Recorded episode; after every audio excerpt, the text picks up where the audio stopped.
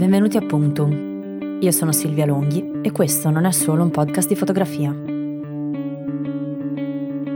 Punctum è il podcast che racconta le storie che i fotografi hanno vissuto durante la realizzazione dei loro reportage.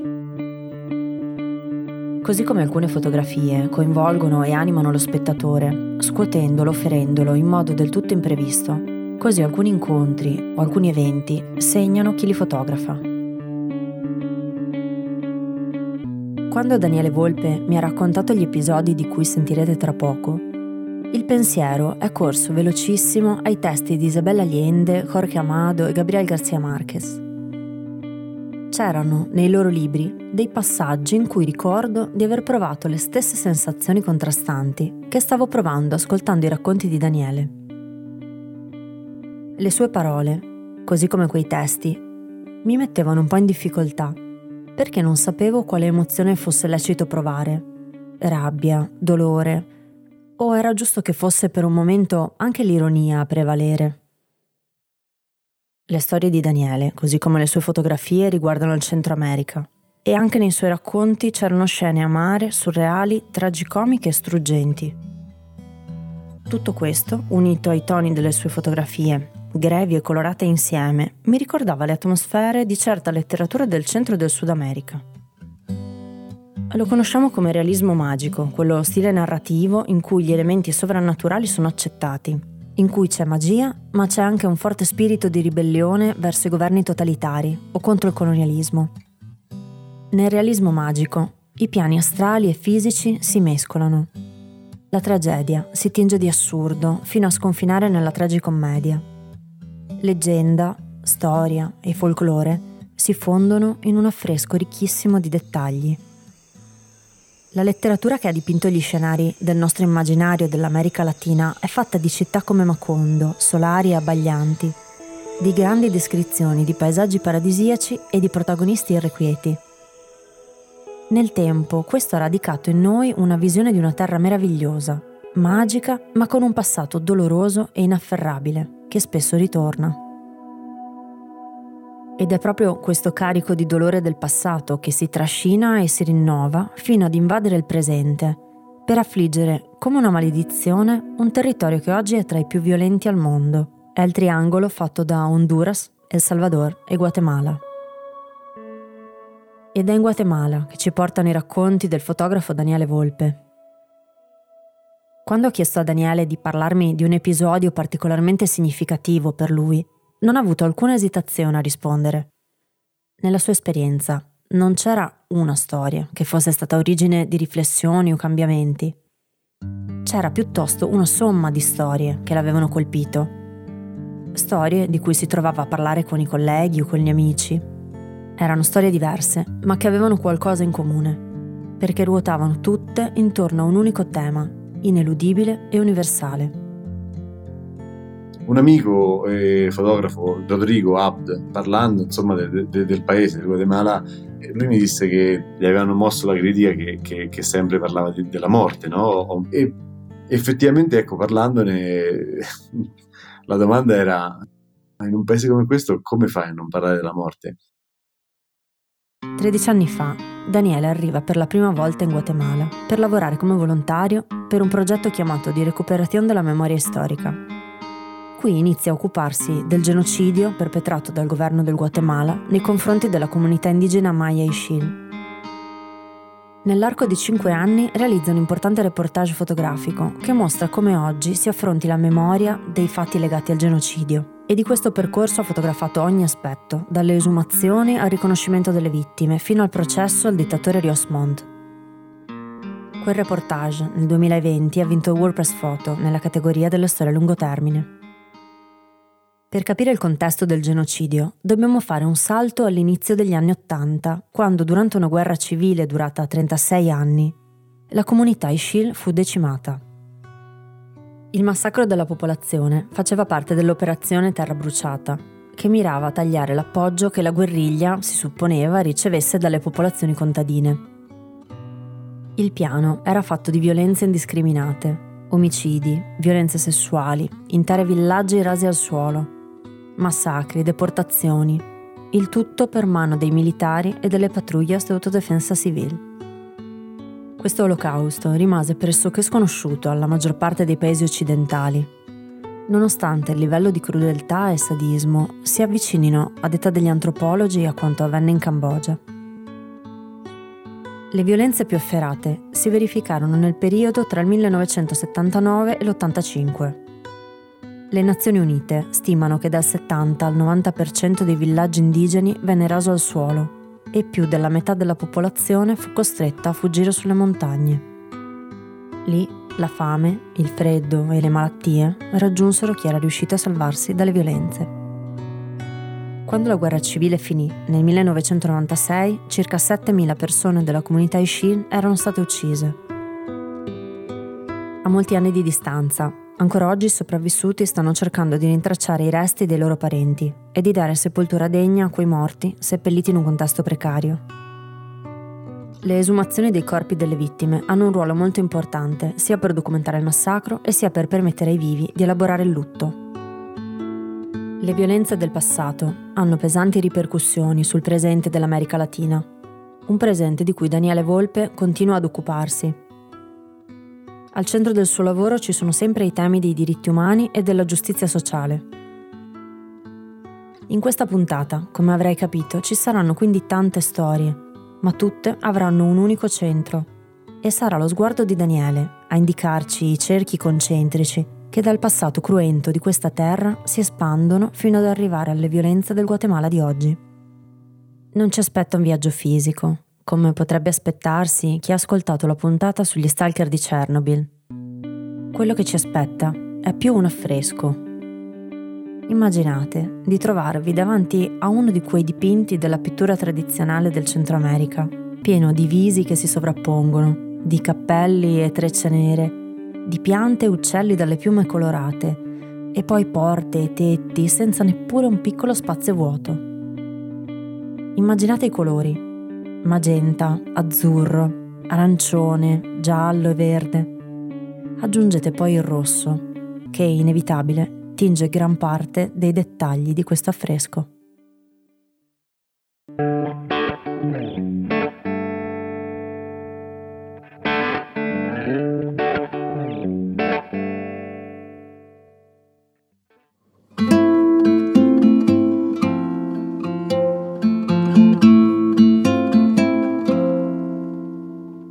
Di arrivare in Guatemala.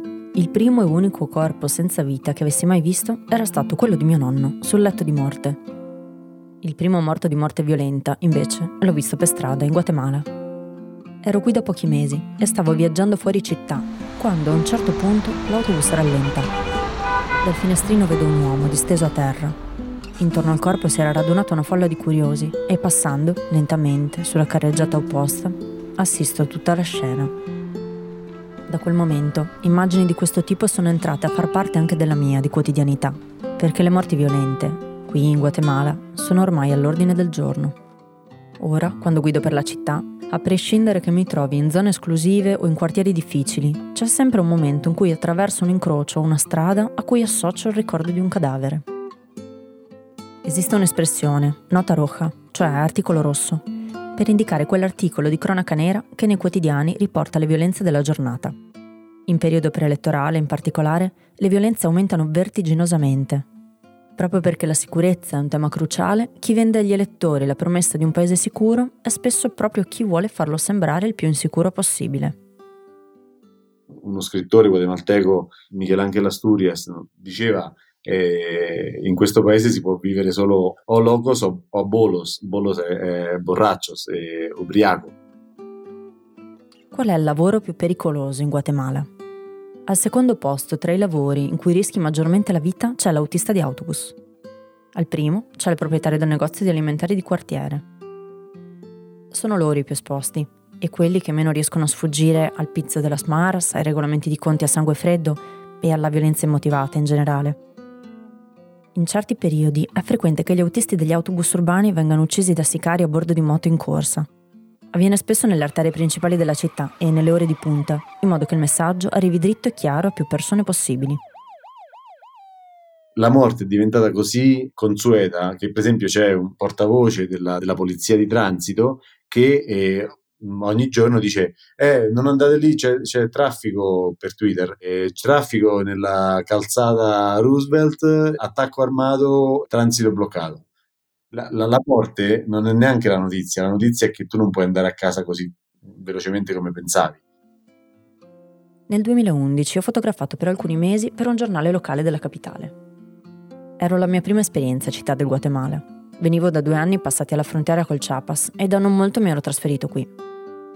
Dopo un periodo dedicato alla mia famiglia, avevo pensato che un modo per inserirmi, fare esperienza e capire meglio i problemi legati alla città fosse lavorare per un giornale locale. Nella stessa giornata capitava di, di stare appunto ad intervistare il, l'ambasciatore degli Stati Uniti e, e un'ora dopo giù per un dirupo a vedere quanti morti c'erano stati in quel momento. Quando lavoravo al giornale avevamo tre o quattro macchine a disposizione. Servivano i fotografi e giornalisti per arrivare sul posto quando dovevamo coprire una notizia. Ricordo che un giorno, durante uno dei tanti spostamenti, mi misi a parlare con l'autista per capire meglio alcune dinamiche legate alla violenza onnipresente del Guatemala. Un po' per curiosità giornalistica, un po' per vedere come avrebbe risposto, gli butto lì una domanda e la sua risposta mi spiazza più del previsto. Così, chiacchierando eh, con l'autista, gli dico: Senti, ma se io voglio ammazzare qualcuno, eh, come faccio? Chi, chi, chi, come si fa qua? Perché è così comune, però, cioè, se io lo volessi fare, e lui sì, mi, mi ha guardato e mi ha detto, mm, domani o dopodomani ti do un numero di telefono. E, e voglio dire, una persona che, mm, un impiegato, eh, una persona che ha un lavoro, così, ha comunque facilità di collegarsi, di avere un, un riferimento eh, a un sicario. Detto tra noi, avevo posto la domanda in modo un po' malizioso in effetti, ma non mi aspettavo seriamente una risposta così netta. Era bastata questa conversazione a farmi capire come in quella città anche l'impiegato medio, senza apparenti legami con la malavita, non avesse problemi ad avere il contatto diretto di un sicario, e tantomeno a parlarne con uno sconosciuto. Quella sua risposta aveva reso chiaro più di tante statistiche un fatto. L'omicidio è una soluzione economica alla portata di tutti, e la violenza dilaga. Quando la morte fa da sfondo a tutto, quando diventa parte del tuo quotidiano, e quando è così vicina da poterla toccare e si intreccia con la vita in modo quasi normale, il risultato a volte è surreale. È da questo incontro che nascono momenti a cui ho assistito che hanno tutti i toni della tragicommedia. Ecco, nelle storie che mi capita di attraversare e raccontare qui in Centro America, l'assurdo spesso si lega al bello e al tragico insieme, mentre la natura ridondante incornicia come una quinta scene originate da una violenza inaudita Dall'epoca lontana dei Maya, mi sembra che sia calata sul Guatemala una condanna a una storia di morti violente, prima in forma di riti cruenti, poi di sterminio delle popolazioni indigene, infine nella forma del genocidio. Un genocidio che a un certo punto ho deciso di raccontare, soprattutto perché, può sembrare strano, ma di ciò che accadde all'inizio degli anni Ottanta non si parla molto. Mi sembrava incomprensibile, eppure non c'era su questo tema un ampio dibattito pubblico. L'argomento qui è quasi tabù tanto che i giovani a malapena sanno ciò che è accaduto nelle loro stesse famiglie. Quando non puoi avere giustizia, in alcuni casi l'unica cosa che ti resta e l'unica che può aiutarti ad andare avanti è avere un corpo da seppellire, dargli l'ultimo saluto e mettere così su una lapide la parola fine. Ecco perché era tanto importante il progetto di recupero della memoria storica e il lavoro degli antropologi forensi che ho conosciuto appena arrivato in Guatemala 13 anni fa. Il loro lavoro non è semplice, prevede molti passaggi. Le fasi principali sono quattro. L'esumazione, il riconoscimento, la restituzione e l'inumazione. Per prima cosa una ricerca individua il luogo in cui trovare i resti delle vittime. Può trattarsi delle fosse comuni con i resti delle vittime di massacri o di cimiteri temporanei che ospitano i resti di chi moriva di stenti sulle montagne. Quando si individua un luogo, si scava e si procede con il recupero dei resti. Si definisce esumazione. I più fortunati riescono a individuare un segno che gli permetta di riconoscere subito il proprio caro. Ma neppure i corpi identificati possono ancora trovare pace, perché tutti devono passare per i laboratori di analisi forensi di Città del Guatemala. Questa è la fase del riconoscimento, la più lunga e complessa. Completato il riconoscimento, i resti possono finalmente essere ricomposti e riconsegnati alle famiglie perché possano dargli degna sepoltura. Nell'ambito dell'antropologia forense questo si chiama inumazione. Tra l'esumazione e l'inumazione possono passare anche una decina d'anni. In questo ulteriore periodo di attesa, di nuovo l'esperienza della morte si complica e si frammenta, e l'ultimo saluto diventa un appuntamento rimandato di continuo. Nel settembre del 2014 ero nella regione del Kotzal, nei dintorni di Shalossinai. Ero da una settimana, no, forse meno, in un'area boscosa dove negli anni della guerra c'era diciamo, installato un destaccamento militare, un avamposto militare.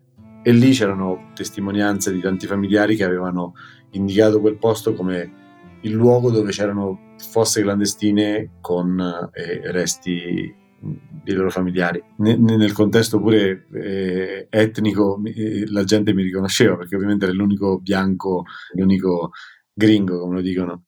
È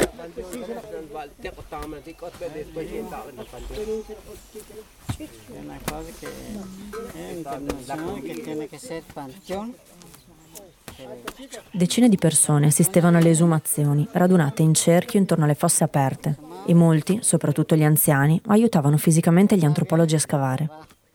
I resti che venivano alla luce venivano ripuliti e man mano riposti in sacchetti di carta, come quelli del pane, su cui venivano annotati, con un pennarello nero, appunti e sigle. A loro volta poi le buste venivano riposte in sacchetti più grandi, di plastica trasparente. Oltre a seguire queste procedure, in quei giorni mi spostavo tra i villaggi della zona per fotografare i ritratti che le famiglie conservavano dei familiari scomparsi. Non dovete immaginare pesanti album di famiglia pieni di foto e di ricordi. In molti casi è già tanto che ci sia una fotografia, custodita come cimelio prezioso. La maggior parte delle persone a cui chiedevo di mostrarmi una fotografia dei loro cari rispondeva che non avevano mai avuto nessuna fotografia dei loro parenti si erano già da tempo arrese all'idea che il ricordo dei volti dei loro mariti, delle madri, di figli o fratelli fosse ormai scomparso con loro. In un villaggio, una donna aveva tirato fuori da una busta la fotografia di un uomo con una camicia bianca, una cravatta e dei pantaloni a quadri. Era scomparso nel 1982, sequestrato nella finca a San Francisco. Scatto la foto del ritratto che tiene in mano e le prometto di portargliene una copia. Lei si chiama Maria Cordoba Gomez e la rivedo dopo qualche giorno dal nostro incontro, lì vicino alle fosse comuni. Era riuscita a riconoscere durante gli scavi proprio i pantaloni della foto e in questo modo era stato possibile dare subito un'identità a quei resti. Riconoscendomi tra i presenti come il fotografo di qualche giorno prima, Maria si avvicina e mi chiede se posso farle una foto con la madre Magdalena e il fratello Antonio Tomà e sono felice di poter ricambiare la sua disponibilità con un ritratto per assicurarsi che abbia capito, mi prende per mano e mi fa di seguirla. Lei aveva capito che c'era l'opportunità pure di avere una foto con sé e, e quindi mi prese per mano e mi portò vicino sua madre, che è questa persona anziana, e mi disse, ecco, ehm, guarda, voglio farmi una foto con mio fratello e, e, mia madre. L'ho seguita, mi ha portato da sua madre e chiedevo dove fosse il fratello. E mi ha detto, aspettami qui, si è allontanata 10-15 metri dove c'erano gli antropologi, ha preso queste due buste. Maria prende le buste, le porta dove si trova sua madre e le adagia a fianco a lei, per poi girarsi in posa verso di me. Questo spazio in cui i morti sono sospesi e i vivi si affannano diventa un limbo di effetti, in cui la cosa più naturale e logica da fare forse è proprio riunire tutti in un ritratto di famiglia prima che un fratello appena ritrovato riparta per un nuovo viaggio. Sullo sfondo di una natura umida e piangente, affiora così, senza chiasso, qualcosa che somiglia a quel realismo magico dell'America Latina. La sua anima che non trova pace e che prende per mano insieme i vivi e i morti e li porta lì, a posare davanti al mio obiettivo. Qualche mese dopo, al successivo viaggio che ho fatto nella regione, come promesso gli ho portato una stampa di entrambe le foto. Negli anni ho fotografato tutte le fasi di questo processo complicato. Neppure la restituzione dei corpi, anche una volta completata l'identificazione, sembra poter essere il momento in cui mettere la parola fine. Nulla, è ormai evidente, sembra meritare un epilogo semplice o liberatorio in Guatemala. Mi viene in mente quello che successe in occasione di una inumazione.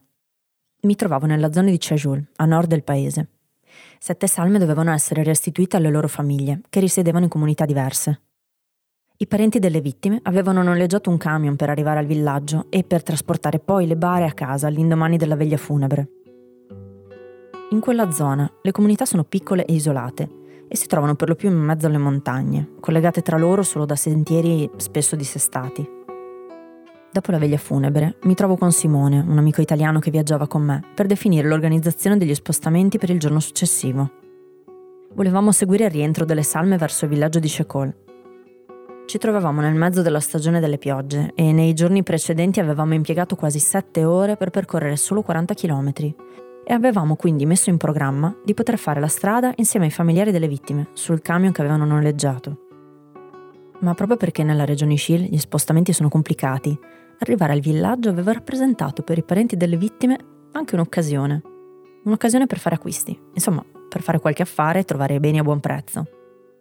E così, prima della partenza, il camion che avrebbe dovuto portare le bare era già pieno, riempito di sacchi di mais, sacchi di fagioli, uova e altri beni che erano stati acquistati durante la giornata. Spazio per caricare le bare non ce n'era più.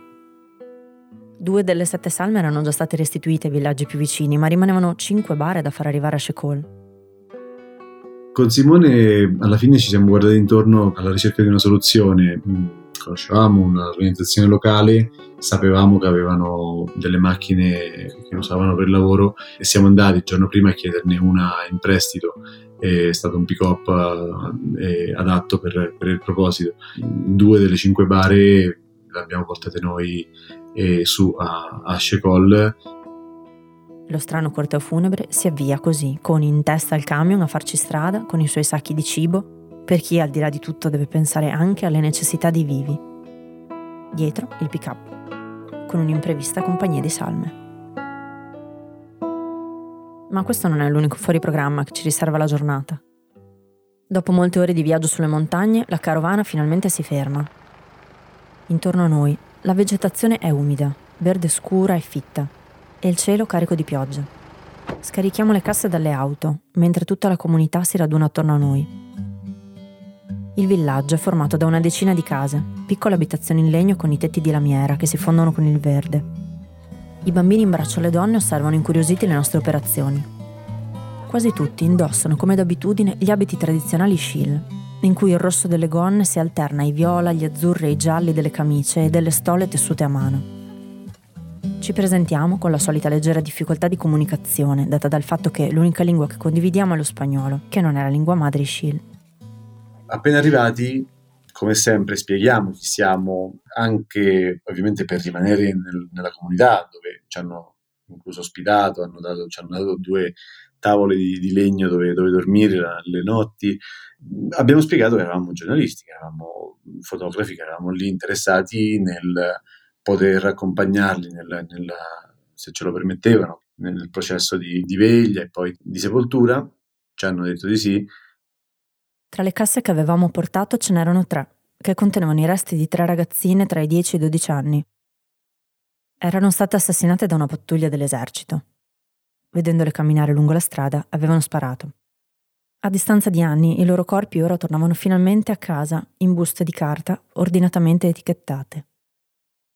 Dopo le esumazioni, dopo le analisi, dopo gli studi che portano alle identificazioni, ma prima di restituire i corpi alle famiglie e quindi prima di chiudere le bare, gli antropologi solitamente dispongono i resti in modo da ricomporre le salme. I familiari possono così rivestirle con degli abiti nuovi per poi dare ai corpi finalmente una sepoltura degna. Generalmente loro, gli antropologi, consegnano la bara con dentro i resti già sistemati dando la forma antropomorfa a, alle ossa. Però in questo caso, visto che il percorso era così lungo, la decisione è stata non farlo quindi lasciare le ossa dentro quelle buste di carta. Diversamente dal solito, gli antropologi non possono rimanere però con noi e subito dopo la consegna delle casse sono costretti a ripartire. E così al villaggio restiamo solo Simone ed io. Dopo un'ora del nostro arrivo un uomo si avvicina a noi. Ha una camicia bianca a righe, è il fratello delle vittime. Insieme agli altri familiari stanno per chiudere le bare, ma c'è un problema, perché i corpi devono essere ancora ricomposti. E mi chiede se possiamo dargli una mano. Eh, ci siamo guardati io e Simone, questo amico, io ho preso la parola e ho detto guarda, io volentieri lo faccio, lo faccio pure con piacere se posso aiutare. Quello che gli ho detto e specificato più volte è che appunto noi non eravamo assolutamente esperti della materia e che quindi eh, io non so se, se, se, mettevo una gamba al posto di un braccio e, e loro, lui ha, ha capito, insomma, cioè, ci ha visto come dire, beh, ok, lo faccio io e, e, e lì assieme al, nella seconda foto, assieme alla famiglia, hanno messo a posto. Per fortuna, l'uomo con la camicia capisce che non avrei potuto fare più di quanto lui stesso fosse in grado di fare. E così, alla ricomposizione delle ossa, alla fine, ci ha pensato lui. Quelle ossa erano ovviamente una, l'ultima cosa che rimaneva dei loro cari, insomma non avevano nessun problema nel eventualmente farle toccare e, e gestire da persone che insomma erano lì un po' per caso, no? Ora che le salme sono ricomposte, arriva finalmente il tempo del funerale. È la musica che lo annuncia. Gli uomini portano a spalla le piccole casse di legno attraverso il villaggio, mentre il suono di un violino accompagna il corteo funebre. Nei funerali al violino si uniscono la chitarra, un tamburo e la cirimia, un piccolo flauto artigianale. Si dice che se il tamburo è il cuore, la cirimia è lo spirito di questa musica. Un violinista è il protagonista di uno degli scatti del mio reportage. Ho scattato quella foto durante un funerale importante, nel febbraio dell'82, nel giro di pochi giorni, erano avvenuti ben quattro massacri, per un totale di quasi 400 vittime. Proprio in quei giorni, con un colpo di Stato, era appena salito al potere il dittatore Rios Montt. I militari colpirono i lavoratori delle fincas di Covadonga e Streia Polar, in cui lavoravano non solo i Sciil ma anche i braccianti che venivano dalle regioni vicine. Il 23 di marzo dell'82 è una data storica in Guatemala proprio perché arriva al potere con un colpo di Stato il dittatore Rios Montt. Poco prima del colpo di Stato, il giorno precedente, sotto la guida del precedente dittatore eh, Lucas Garcia, era stato commesso uno dei, dei massacri più eh, atroci fino a quel momento del villaggio dei Lom, che è tra l'altro la, la, la culla un po' della civiltà in Scil. Subito dopo eh, la stessa truppa militare eh, ha continuato la marcia sotto la guida del seguente dittatore, Rios Montt, e lì ha, ha annientato poi il villaggio di Estrella Polar e successivamente di Covadonga e, e ancora dopo quello di Cell. Più di 400 vittime, eh, ovviamente donne, bambini, anziani, e nessuno di loro era un combattente. Quell'episodio aveva reso chiaro come per gli Shield il cambio di potere non avrebbe portato alcun miglioramento, anzi, l'esercito avrebbe continuato a portare avanti il genocidio già in atto.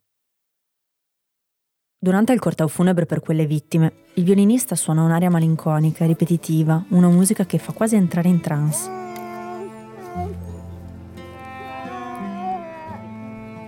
Nello scatto, l'uomo, con un cappello marrone, una sciarpa bianca azzurra e un giacchino nero, cammina e suona, con un'espressione contrita sul viso.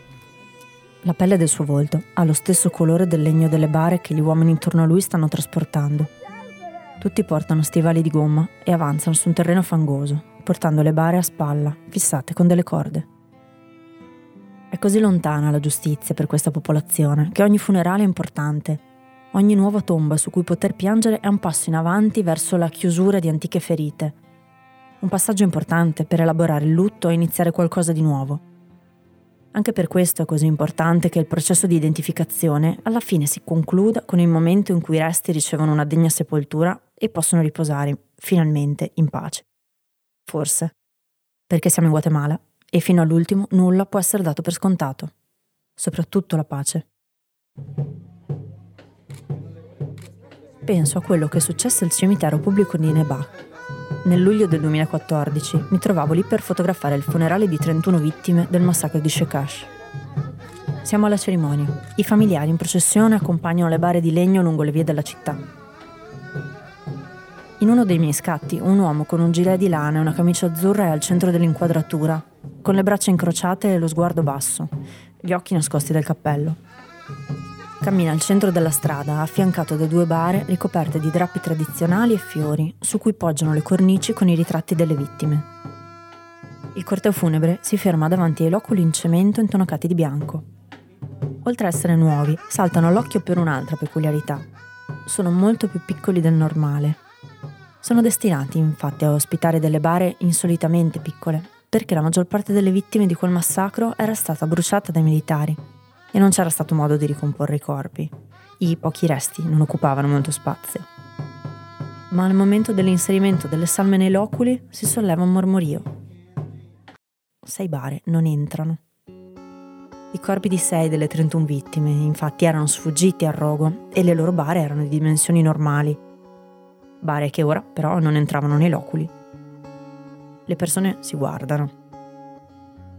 Nel passaggio di denaro, mazzette favori che ruotano attorno ai fondi destinati alle inumazioni, quei loculi erano stati costruiti semplicemente dalla misura sbagliata. La speranza di una sepoltura degna, in un attimo, ancora una volta, sparisce, oscurata da inefficienza e corruzione. Il funerale si ferma. Si ferma il tamburo e la musica della cirimia. Si alzano le voci, lo spagnolo si mescola agli scill, tra chi è arrabbiato, chi è indignato, chi in lacrime. Nella confusione i familiari si consultano e trovano una soluzione. C'è stato un momento in cui tutti si guardavano in faccia per dire mo che facciamo insomma in Scill hanno parlato e la soluzione è stata quella di chiamare il falegname eh, di turno eh, un tipo che mi ricordo è venuto in tuk tuk ha preso le misure dei loculi e, e dopo qualche ora è tornato in tuk tuk caricando queste sei bare diciamo in due o tre tuk tuk diversi il funerale è in pausa e la sepoltura deve attendere. Dopo qualche ora il tuk-tuk riappare, seguito da altri due.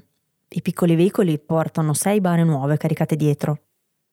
Ora bisogna spostare i corpi e si ripete tutto da capo, i corpi da estrarre, da ricomporre, da rivestire, da ripiangere, lì per terra, sul posto. Assisto alle operazioni e mi sento come dentro una tragicommedia, senza sapere come reagire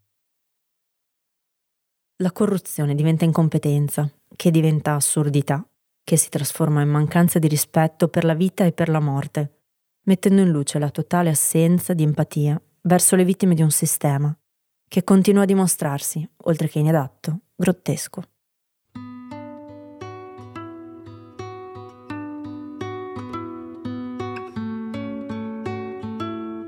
Quando, quando sono lì per, per fotografare sono abbastanza eh, freddo, tra virgolette, nel pensare a, al mio lavoro. No? Sto lì per fare le foto e, e, insomma la maggior parte delle volte sono abbastanza preso da questo e quindi eh, trovo più difficile per me il momento della, dell'edizione, quando insomma scarico le foto, inizio a, a vederle, eh, inizio poi a, a, forse a metabolizzare l'evento in cui sono stato, no? E, e, e lì un po' mi, mi, crea qualche difficoltà emotiva.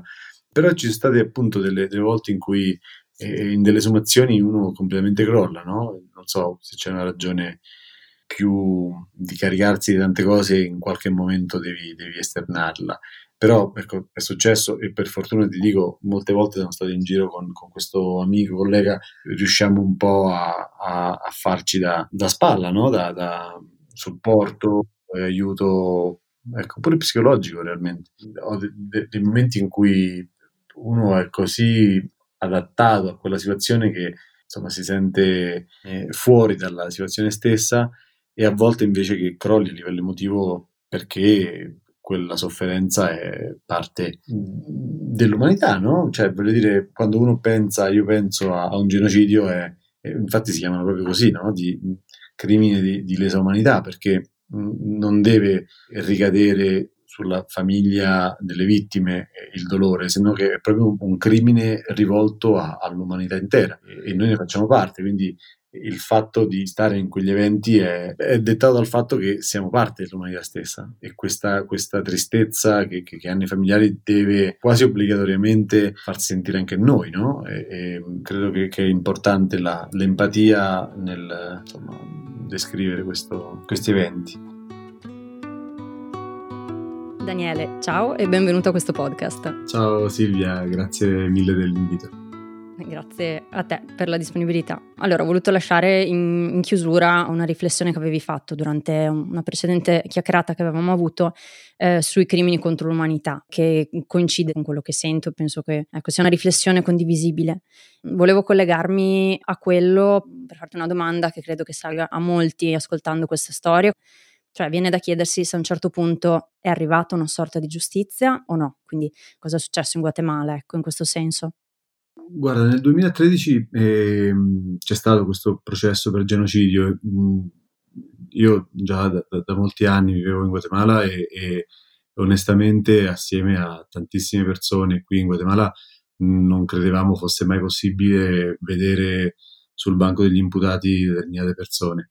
Ecco appunto nel 2013 eh, Rios Montt che è riconosciuto come uno dei più sanguinari dittatori che, che hanno eh, governato eh, il, il, Guatemala è finalmente stato proprio messo davanti alla, giustizia. Il processo è stato molto emotivo, soprattutto delle parti, eh, de, de, ovviamente le testimonianze dei, dei, sopravvissuti, soprattutto le testimonianze delle donne eh, sopravvissute al, a, al, genocidio, che però sono state vittime in moltissimi casi di, di violenza sessuale usata essenzialmente come arma di guerra, come purtroppo succede. Il, il processo è, è, andato avanti per, per eh, diversi mesi ma in modo molto molto travagliato. Eh, nel processo appunto la difesa ha più volte interrotto il processo con eh, dei cavilli tecnici mm, e, e, e, delle obiezioni pressoché assurde e questo ovviamente ha, ha condizionato molto il processo stesso.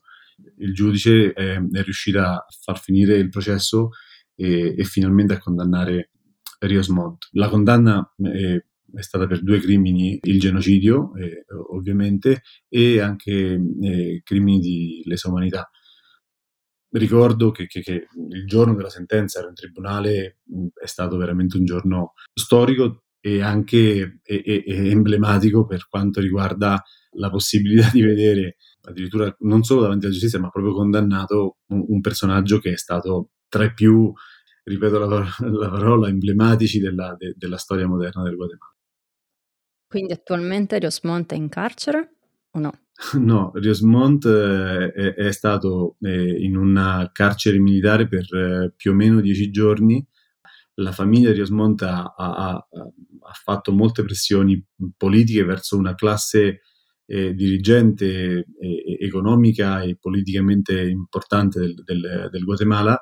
A loro volta loro hanno fatto delle pressioni importanti verso alcuni magistrati della Corte di Costituzionalità che hanno deciso di accoglierle e annullare una parte del processo per poi farla riniziare prima de, de, delle testimonianze delle, delle vittime. E quindi, mh, oltre al danno alla beffa, perché pochi anni dopo si è riagendato il processo, i sopravvissuti e hanno dovuto ridare la testimonianza di fronte a un giudice. Poi il processo si è interrotto nuovamente, eh, tutto questo tempo eh, Riosmonte è stato casa sua e effettivamente dopo qualche mese è, è, è, morto. Possiamo dire che a parte quei dieci giorni di, di un carcere assolutamente lieve, dopo, dopo quella, que, quei dieci giorni possiamo dire che che è morto totalmente impune. Quindi che, che, cosa si può fare, diciamo, adesso per cercare di curare queste ferite, per cercare di portare avanti poi questo processo? È una domanda che ti volevo fare perché molto del tuo lavoro ruota attorno al tema della memoria, ecco, quindi volevo capire come si può curare, elaborare, come si può prendersi cura della memoria per fare in modo che questi eventi comunque non rimangano delle ferite aperte per il Guatemala. Mm, Diciamo che eh, a partire dalla firma della pace nel 96 il Guatemala ha avuto dei processi di, di sanazione, potremmo dire, a volte eh, generati da comunità internazionale, quindi per esempio le Nazioni Unite, e, ed altri più interni. Nel caso delle Nazioni Unite, per esempio, hanno eh, fatto un'indagine molto lunga, chiusa in, in, in una pubblicazione enorme di 12 libroni sulle atrocità commesse. E questo è stato anche, tra le altre cose, come base per poi portare a, a processo Desmond e, e altre personalità eh, insomma, che hanno eh, portato avanti questa repressione di Stato. Nel 2007 sono arrivato in Guatemala eh, per lavorare come volontario in, in, un ufficio, l'unico ancora aperto in quel momento ehm, di un progetto che, che, che, si chiamava di recupero della memoria storica, il REMI, il progetto di recuperazione della memoria storica. Questo progetto, come dicevo, è stato appunto eh, portato avanti grazie a, a, alla eh, voglia di, di, di, di, sapere la verità di un, un vescovo eh, molto progressista, Gerardi. Lui appunto ha sfruttato la rete capillare di, presenza della Chiesa Cattolica nelle, nell'area rurale con i catechisti, con le varie parrocchie, per registrare ed evidenziare eh, delle testimonianze de, dei sopravvissuti della, della, guerra. Questo a livello nazionale. Due anni dopo la firma della pace, nel 98, questo vescovo ha presentato questo, questo documento. È stato presentato nel, qui in, vicino casa, nella, nel Parque Central, nella cattedrale della, de, del Guatemala. Due giorni dopo aver presentato questo documento è stato, è stato ammazzato eh, brutalmente nella casa parrocchiale quello è, diciamo, è stato mh, ecco, la, la, la, la, conferma che dopo la firma della pace eh, ecco, il paese non era assolutamente eh, in pace, e era semplicemente in un contesto di inizio di postguerra, ma, ma direi di una conflittività, eh, una conflittività sociale enorme. io sono capitato a, a, appunto a lavorare in uno degli uffici, in, in una diocesi eh, vicino alla frontiera con il Messico, a San Marcos. Era l'unico, l'unico ufficio aperto, eh, rimasto aperto dopo le, la morte di, di, Gerardi. Appunto le minacce verso ogni ufficio del, del progetto erano enormi e, e sono arrivato a, a, più che altro ad essere un, un testimone della, del, del, processo che, che, che, si portava avanti. E, mh, questo però appunto, come dicevo, mi è servito a, a mettere i piedi per terra e a capire un attimo eh, più da, da, dal terreno e, e cosa, co, cos'era il, il, contesto sociale. E da lì eh, già ecco, germogliava l'idea di poter tra- lavorare in un, in un progetto, in questo caso fotografico. L'intenzione è quella che tramite la fotografia, nel mio caso, poter eh, contribuire nel rafforzamento un po' di quella che appunto è la memoria storica del paese. Quello che, quello che, mi ha colpito è che nonostante questo lavoro abbia ricevuto molta visibilità, anche perché insomma ricordiamo che ha vinto WordPress Photo, è stato pubblicato eh, molte volte, poi c'è stato un libro importante insomma, che ha raccolto questa tua documentazione, però cioè, si sente che il tuo interesse è proprio quello di aiutare, cioè fare in modo che le tue fotografie abbiano effettivamente un, un impatto anche in qualche modo sulla realtà, non solo sulla realtà editoriale, ma in realtà del Guatemala e in questo senso eh, tu mi parlavi di un progetto parallelo a cui hai lavorato, in qualche modo possiamo dire meno prestigioso, ma in un certo senso più prezioso. Sì, sì, sì, Co- come dicevi, il, il, il, l'interesse o, o il, proposito più nobile della fotografia che, che, che, riconosco a livello personale è quello di poter contribuire appunto a, un dibattito e aggiungere so, le, le, delle informazioni a queste discussioni. Nel caso del Guatemala, appunto, il conflitto armato, la guerra civile è stata eh, un partiacque. E quello che, che, che, che, durante gli anni di, di viaggi negli Scil abbiamo notato, eh, io con, con, questo amico Simone, eh, è che questa storia veniva tramandata molto poco, tra l'altro, oralmente tra le, tra, tra le persone locali, di Schill, i sopravvissuti. Con Simone abbiamo notato che non, non, non c'erano i mezzi, insomma, mancava una scintilla per, per far iniziare la, la, conversazione in quel contesto sociale, in, questo caso negli Schill. E, e, quindi mh, dopo aver fatto il libro, che è comunque anche fisicamente un, un, un, un documento ecco, pesante e non agile, ho notato che, che non c'era molta uh, diffusione del libro stesso nelle, nelle comunità dove, dove, ero stato a, a, lavorare per questo tema. E, e, quindi con Simone abbiamo pensato, ma perché non fare un, un, quasi un riassunto del libro? E in questo caso l'abbiamo fatto usando le foto di, di entrambi e poter fare una rivista mh, molto più snella, stampare moltissime copie in più, credo se non sbaglio abbiamo stampato alla fine 3.000, per distribuirle eh, eh, nel contesto rurale eh, usando anche la disponibilità di qualche maestro in determinate scuole o qualche catechista.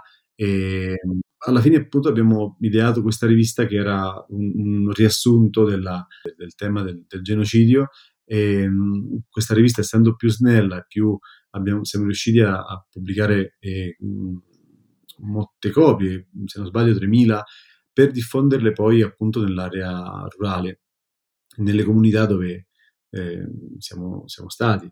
Abbiamo cercato di appunto eh, consegnare questo documento eh, sperando che fosse utile eh, a più livelli. adesso eh, mi occupo principalmente di, appunto, di, di eh, progetti editoriali eh, assegnati per riviste o, o giornali ed è evidente, no? Il, il, il, molti dei lavori che, che uno fa e, e, che appunto sono pubblicati riescono a sopravvivere le 24 ore no? della, della, pubblicazione, ma poi inesorabilmente eh, vengono un po' dimenticati. No? E quindi, cosciente di questo fatto, eh, è forse lo scopo più nobile della, de, beh, di, eh, di, di, lavori eh, fotografici o, o, giornalistici in generale è quello di appunto eh, poter trovare dei canali che riescono a, ad estendere la vita utile della, nel mio caso della fotografia. Ovviamente il premio che tu menzionavi, il Press Photo, è uno di questi, ma ovviamente non è, sai, non puoi eh, eh, basare la, la, la, la tua eh, logica di, di, di, condivisione dei lavori con, con, i premi in generale e meno con il WordPress Photo. E, mm, e quindi ma, mm, il documento è stato per noi un momento importante per, come dicevamo, mm, cercare un canale extra per far essere utili queste, queste, queste immagini. Questa rivista eh, essenzialmente toccava appunto il tema delle esumazioni, quindi la ricerca de, de, dei resti de, delle vittime, poi anche l'analisi forense che era necessario fare, quindi anche per identificare e creare una coincidenza con eh, il DNA delle, dei familiari in vita e poi appunto restituire i resti per il nuovo funerale. E questo ovviamente era usato un po' anche come contenitore del, per delle immagini del processo per genocidio che eh, ritraevano Riosmont nella sala del tribunale e che come il processo è stato fatto qui nella capitale guatemalteca a più di sei ore eh, di distanza dalla, del, dal luogo degli eventi. No?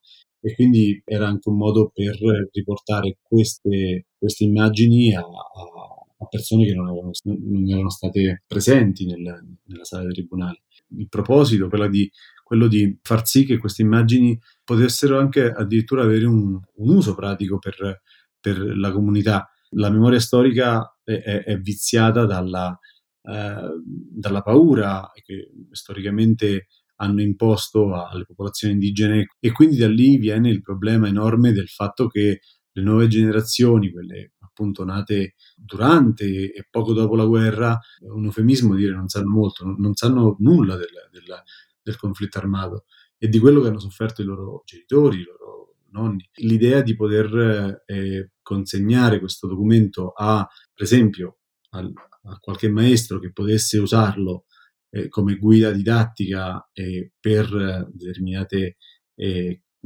classi di, di, di scuola eh, elementare, media, era per noi già un, un, un punto molto molto importante. E, e, anche ecco, pensare che qualche eh, eh, rivista fosse usata a casa eh, di persone che potessero usarla come, come scusa per, eh, eh, sai, tra familiari, tra padre e figlio, nonna e nipote eh, potessero usarli per appunto eh, ricordare e, e, e mettere queste, questi giovani nel contesto di un paese che eh, pochi anni prima eh, brutalmente li ha annientati. E poi, ecco, abbiamo anche visto che, che, che era utile alle organizzazioni di vittime perché le foto erano utili per spiegare a livello pratico eh, il processo che, che, che, avrebbero intrapreso se decidevano appunto di, di cercare i loro, i loro, cari. A proposito del, del, dei paradossi del, del contesto, eh, durante gli anni dei viaggi negli Schill abbiamo visto addirittura che eh, c'erano dei corpi, dei, dei, resti che venivano consegnati dieci anni dopo la, l'esumazione. E loro quindi non sapevano, cioè le, le famiglie che attendevano questi resti mh, non avevano informazioni, non sapevano perché, il perché di questi, di questi tempi così, così, lunghi. Sì, esatto. Mm, faccio l'esempio del, del, dell'Estrella Polar. Se non sbaglio, tra l'esumazione e l'inumazione, quindi la riconsegna dei resti, stato, sono stati più di dieci anni. E ricordo c'era una polemica enorme, non si spiegavano la, la, la tempistica, non riuscivano a capire perché tanto tempo. Effettivamente un, ci sono stati anche dei problemi più burocratici, ritorniamo te, eh, ai temi anche di corruzione perché il, il, uno degli intoppi, credo, se, se, ricordo bene, è stato anche la cattiva gestione da parte della de, di uno degli uffici eh, dello Stato creati per eh, dare risarcimento a, a, a, queste persone. Uno dei risarcimenti appunto era la consegna dei corpi, la gestione economica di, di portare i corpi lì e poter fare eh, un, un, funerale degno e, e, ponerli dentro, per esempio, dei loculi uh, idonei, no? per esempio.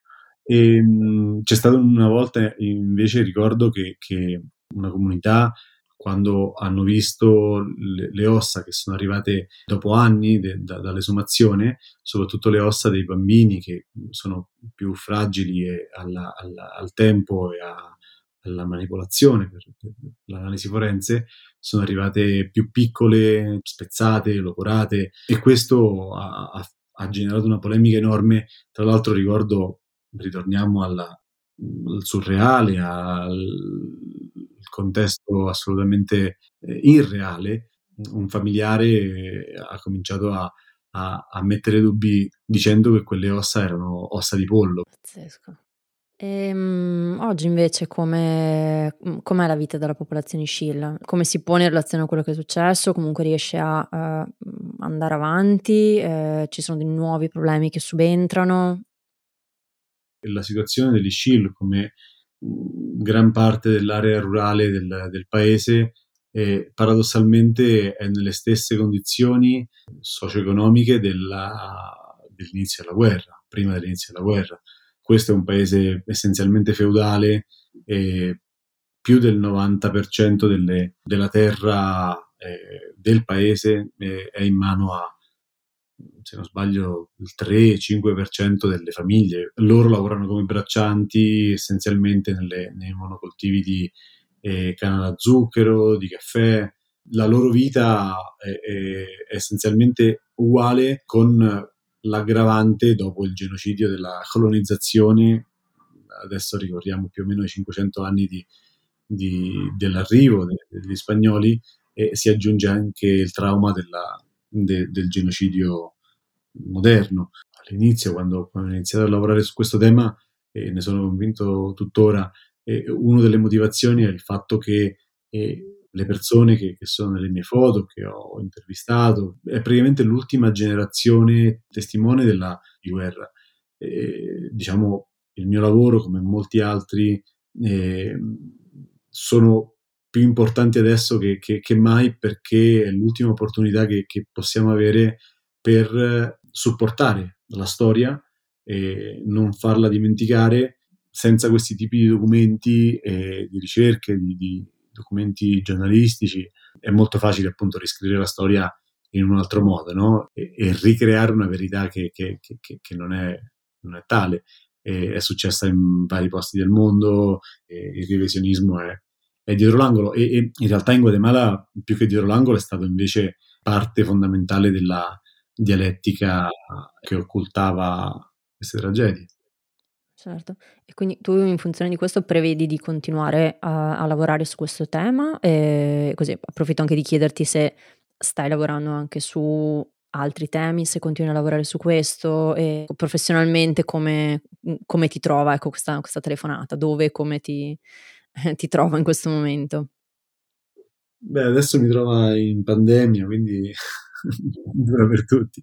No, però eh, vivendo qui in Guatemala eh, credo che è diventata quasi una responsabilità per quanto posso continuare a lavorare su questo tema.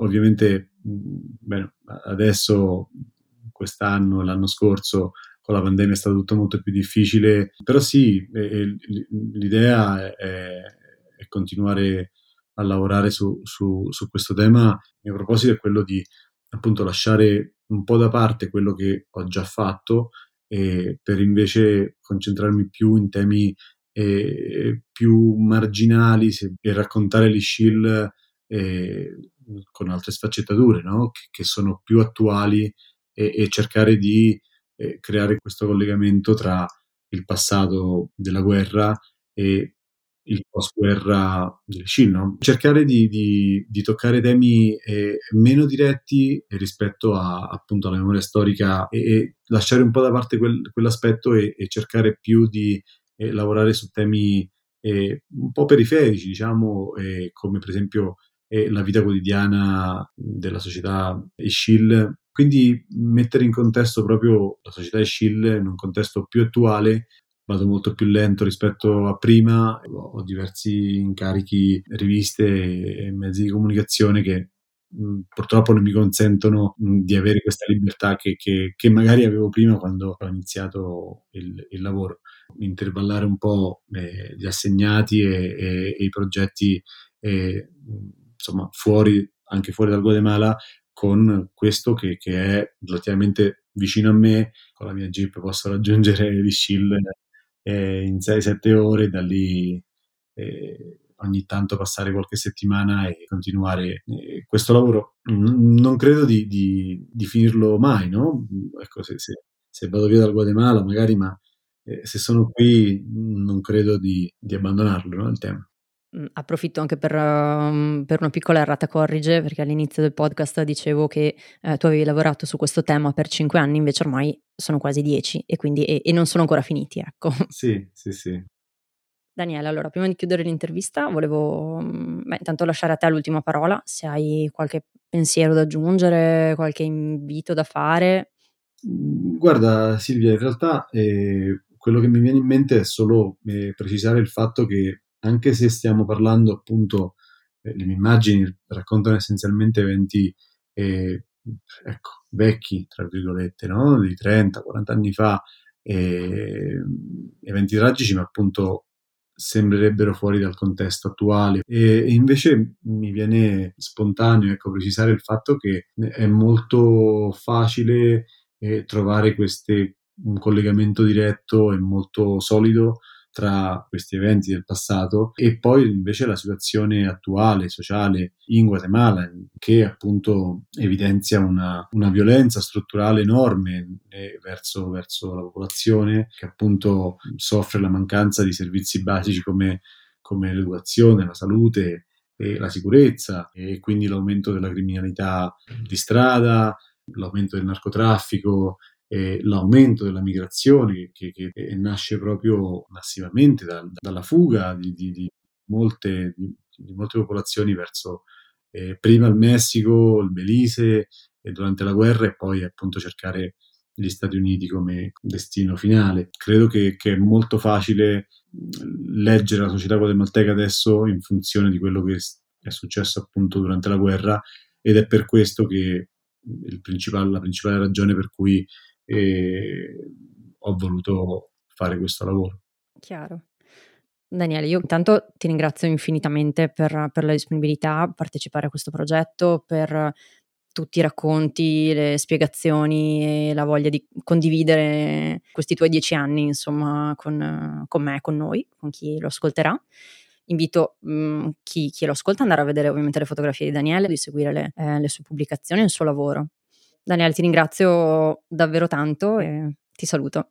Grazie a te Silvia de, de, del tuo tempo e de, per il tuo entusiasmo nel, nel bussare alla porta di, mia e dei colleghi che verranno dopo di me.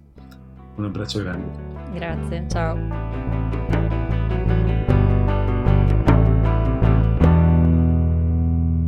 Hai ascoltato Punctum, i racconti dei fotografi, un podcast scritto e realizzato da me, Silvia Longhi, sulla base delle storie e dei reportage dei fotografi coinvolti. Per approfondire i temi di questa puntata e restare aggiornato sull'uscita delle prossime, seguimi sul mio account Instagram oppure vai sul mio sito silvialonghi.it. Lì troverai tutte le informazioni, i link per vedere i reportage di cui abbiamo parlato, i libri che ho consultato per realizzare questa puntata e altri spunti per approfondire i temi trattati. E se questo podcast ti è piaciuto, consiglialo a qualcuno, oppure lascia una recensione su iTunes o Apple Podcast e naturalmente continua ad ascoltarlo sulle tue piattaforme di ascolto preferite.